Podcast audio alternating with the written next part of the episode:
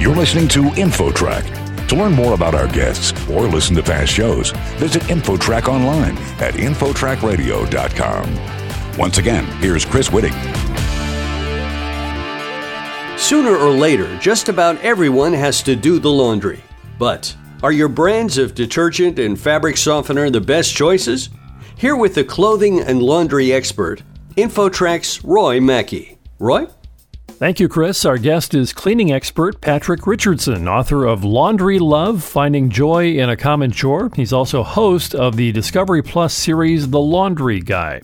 Patrick, before we get to some of your advice, I have to ask how does someone become a laundry evangelist, as you call yourself?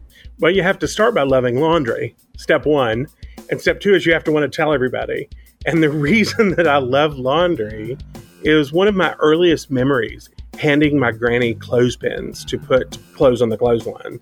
And I was about two and a half years old. And the Christmas that I turned three, Santa brought me a toy washing machine. So my love of laundry goes way, way back. And I associate doing laundry with like people taking care of you, you know, because my granny took care of me. And so that's kind of where it started. And you know, I studied apparel and textiles in college and have just played in the laundry world ever since. So let's get to some useful advice here. What is the biggest mistake that you see people making when it comes to laundry? Using too much laundry detergent. Absolutely no question. I always equate it to salt. A pinch of salt makes your dinner taste great, but the idea that mm, a pinch is good, so a half a cup is even better, you know, ruins the meal. Well, that's exactly what happens to your laundry. A little bit of laundry soap will get your clothes clean and be fantastic. But using a lot of laundry soap, what ends up happening is it can't wash out until your clothes stay dirty because the job of the detergent or the soap is to hold all the dirt and take it down the drain. So if there's so much in your clothes that you can't rinse it out, it just has to resettle back into your clothes and the dirt settles back along with it. Your book indicates, since we're talking about soap, that you're not a fan of any popular detergent that comes in these giant multi gallon bottles or the pods along with fabric softeners and dryer sheets. Tell us why you're not a fan of those.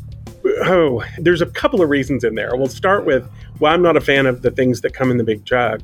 You're paying for the water. They put a lot of water in them so that they're kind of pour and ready to use, and they're not very concentrated. So you have to use more than you would otherwise need. And I'm also not a fan because they stopped using some of the better ingredients. You know, a lot of the things that are in those popular big name detergents just aren't really that great for us. You know, they're not really great for the earth, they're not really great for our bodies. I'm just not a huge fan. And fabric softener and dryer sheets have so many chemicals in them, they just absolutely drive me crazy. There's just nothing good there. And they don't really do anything, they just coat your clothes so they feel sort of fake clean. So, what should people be using instead of these popular detergents? I know you, in your book, you have some ingredients that you recommend. Yeah, the trick is look for things that are plant based. It's just like when you're buying food, look for things that you can pronounce. There are plant based detergents out there. Fortunately, they're becoming so much more common. And you are starting to see plant based detergents in the big box stores. But look for plant based ingredients, look for less ingredients. You know, if your ice cream only needs five ingredients, you know, your detergent doesn't need more than seven or eight. What advice do you have for sorting clothes? Because I think a lot of people are kind of paranoid of getting some colors together with others or mixing them. What do you have to say on that? I sort like cool colors together, so blue, green, purple, warm colors together, red, orange, yellow, then do a white, then do a black. But the biggest advice I have is get color catchers. You can buy them at the grocery store, the discount store, wherever you go. You can buy color catchers, and if you make a mistake, they'll totally save you but they're also great because they absorb all of the dirt and the dinge in the water and they make your clothes just sort of brighter just from the get go. Our guest on InfoTrack is Patrick Richardson, the author of Laundry Love Finding Joy in a Common Chore. And Patrick is a cleaning expert who is offering some wise advice on a chore that everybody kind of dreads, and that's laundry. Patrick, you also have some advice in your book about keeping white clothes white and some thoughts about bleach.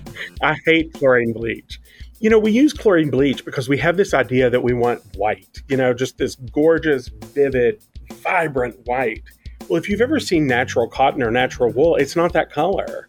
It's kind of an ecru. And to get that really gorgeous, intense white color that we're madly in love with, we use a blue dye. It's called an optical whitener or an optical brightener. And it's a blue dye. And so when you use bleach, you lift the dye out. So even though it's white and the color change is subtle, the first time you use bleach, you're lifting out that blue dye. And so as you continue to use bleach, your clothes get more beige and more beige and more beige, and then you think they're dirty, so you pour more bleach in and you just compound the problem and make it even worse. If you came to the store, I would tell you if you can convince me that you can bleach black back to black, then I'll let you convince me you can bleach white back to white because they're both dyed colors. So I don't think chlorine bleach has a place in your laundry room. Let's talk about cleaning spots. I know there are different types of spots that you address in your book. Just some general advice and maybe the most common mistakes you see there. There again, it's being too aggressive. Start out with just something mild. I mean, use, you know, a bar of laundry soap and a horsehair brush to get the stain, or spray it with vinegar and water. And most of the times, one of those two things will do it. And they're gentle and they're mild.